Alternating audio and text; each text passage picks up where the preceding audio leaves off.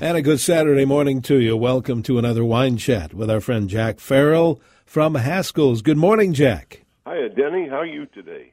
Well, I'm a lot of smiles because I'm looking at that forecast, and I, I totally believe by Monday we'll see some C C O lenders in shorts. I believe it. I won't be surprised.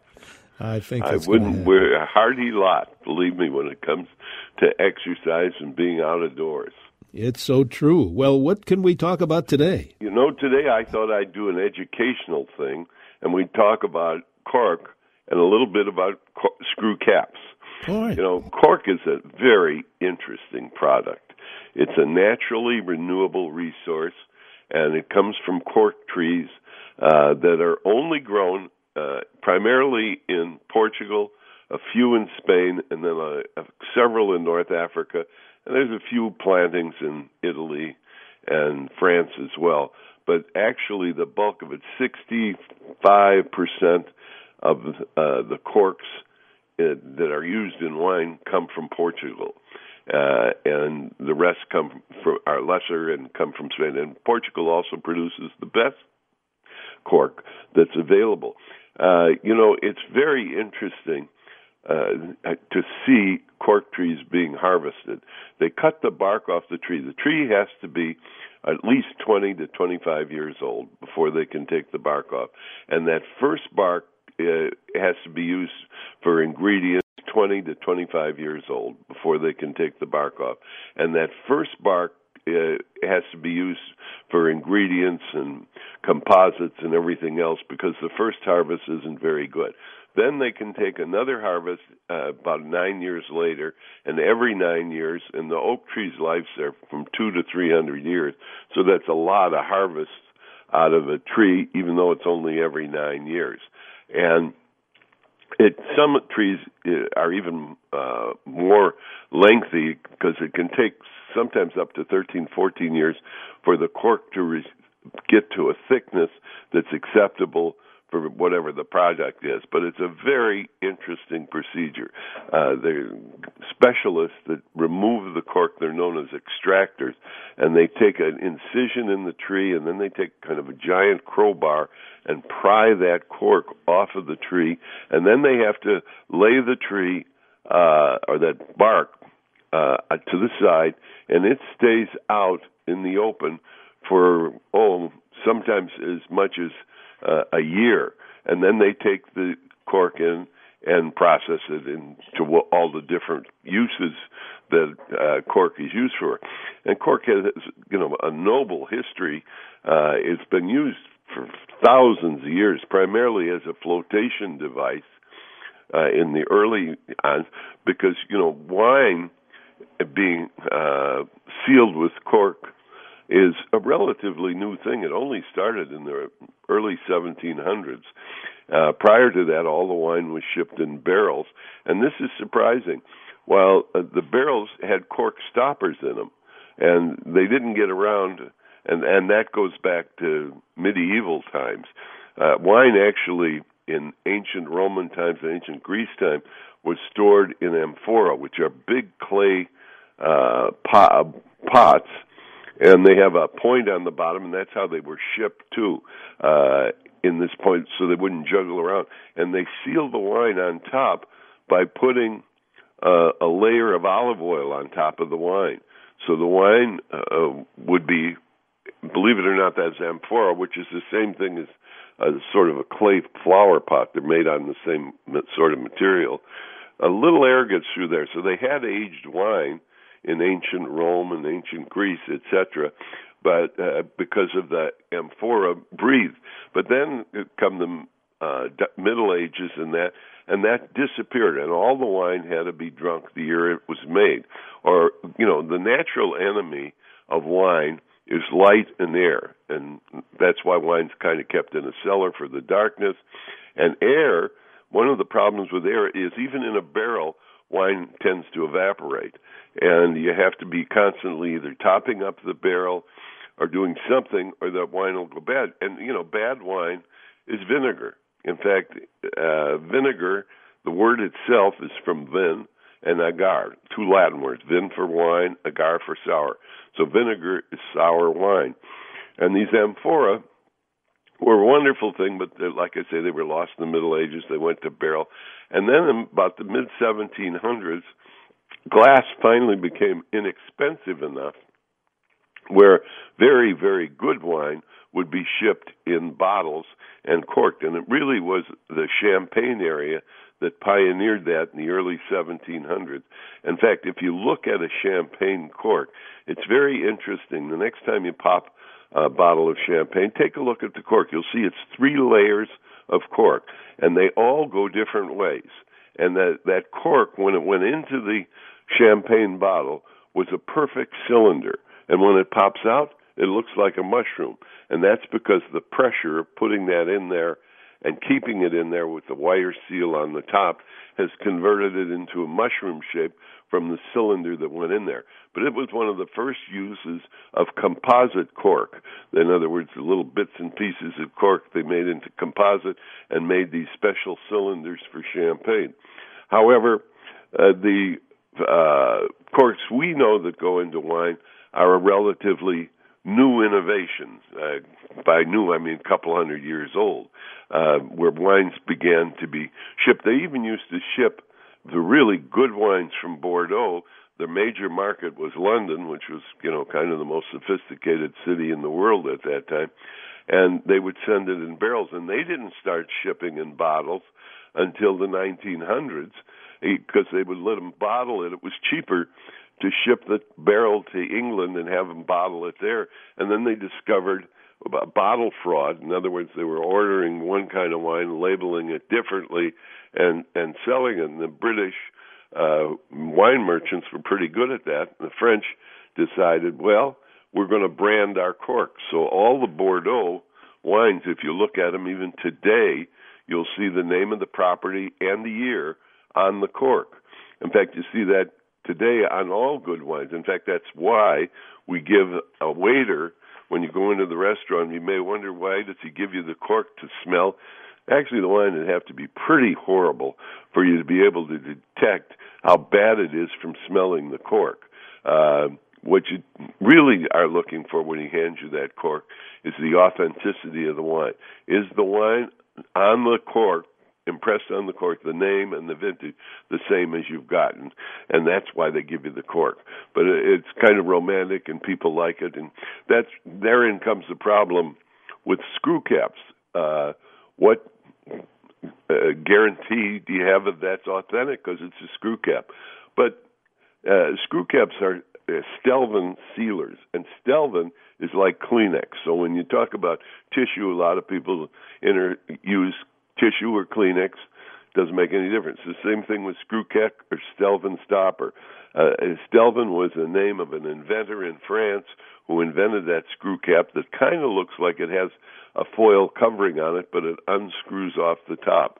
And what really gave screw caps a big boost was a, a cork sickness that wines got. In fact, every now and then you'll still get a wine that's corked, although they've solved that problem tremendously.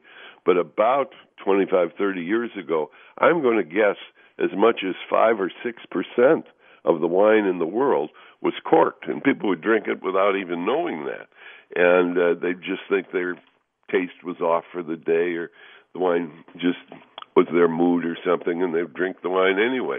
Uh, I mean, it really wasn't bad, but it, it has an unpleasant aroma. In fact, a corked aroma, uh, the next time you are having a discussion on wine, smells a little bit like damp cardboard or a moldy basement.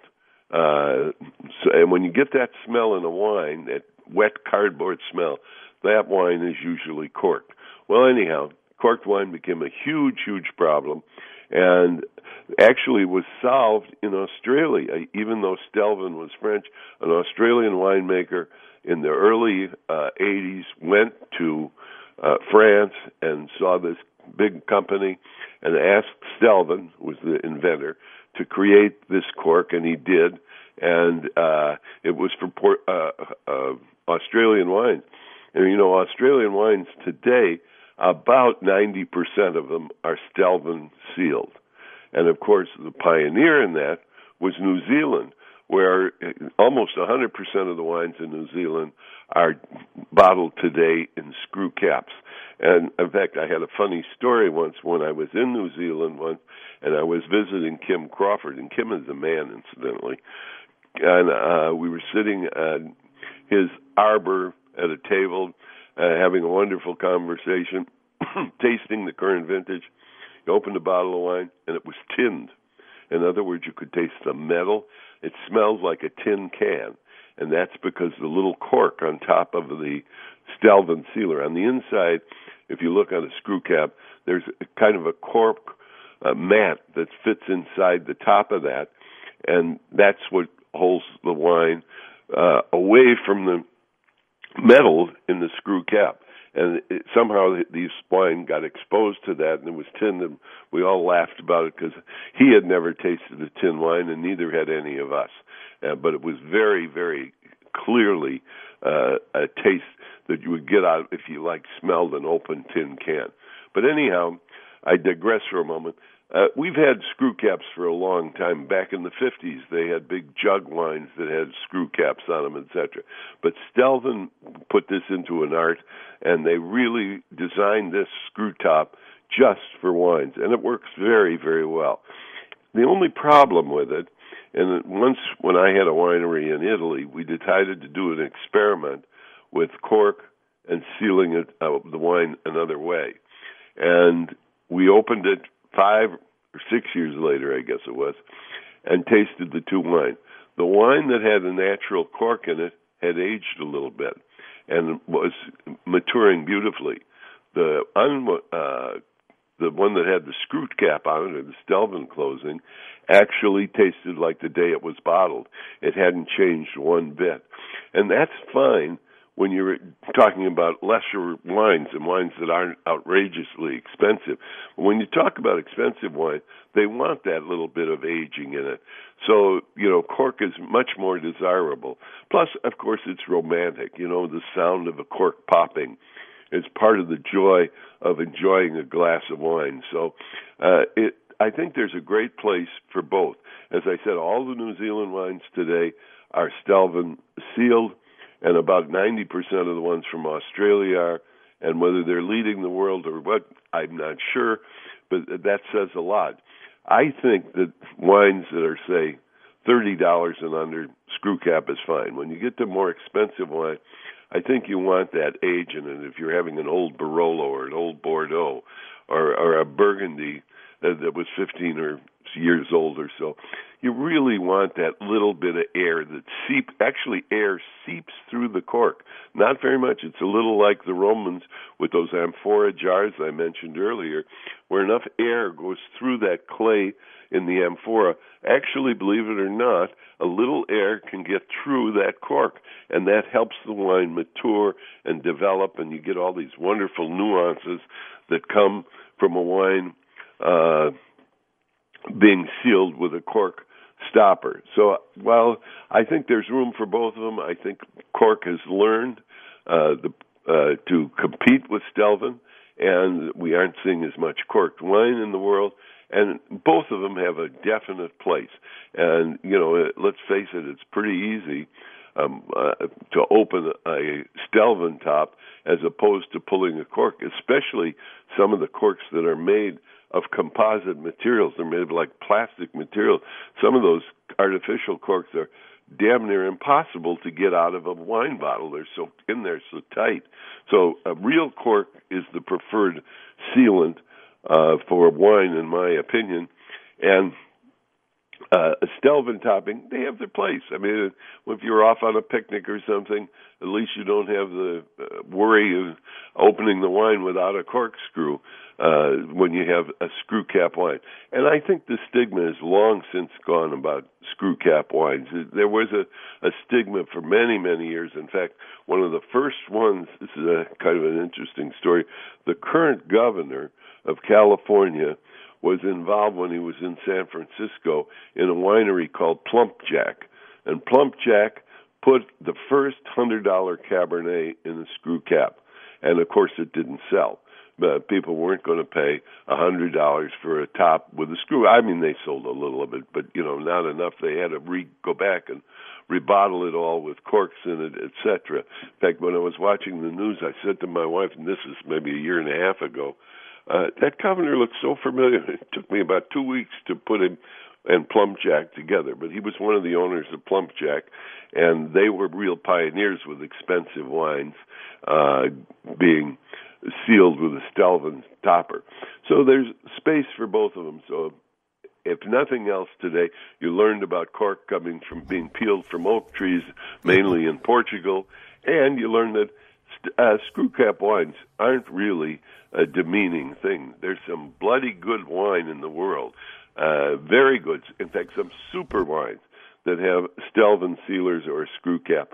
So I think there's a place for both, and the argument is simply, which do you prefer?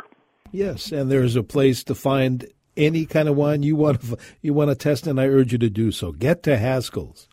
Thank you, Denny. That's true. The folks at Haskell's are called the wine people, and there's a good reason for that. For eighty-seven years, we have been supplying the Twin Cities with fine wines and spirits, and that's a long, long time. And over that time, we certainly have picked up a thing or two that sets us apart. And I urge you to stop into Haskell's, tell them what you're preparing. They'll pick a wine that'll go perfectly with whatever you're doing. And you know what? They'll pick a wine that won't break the bank. There's a Haskell's near you where you can save on wine. Haskell's in Bloomington. There's a Haskell's in Excelsior. In Faribault, right off of thirty-five, our Maple Grove Super Cellar is worth the trip up there. twenty-two thousand square feet of fine wines.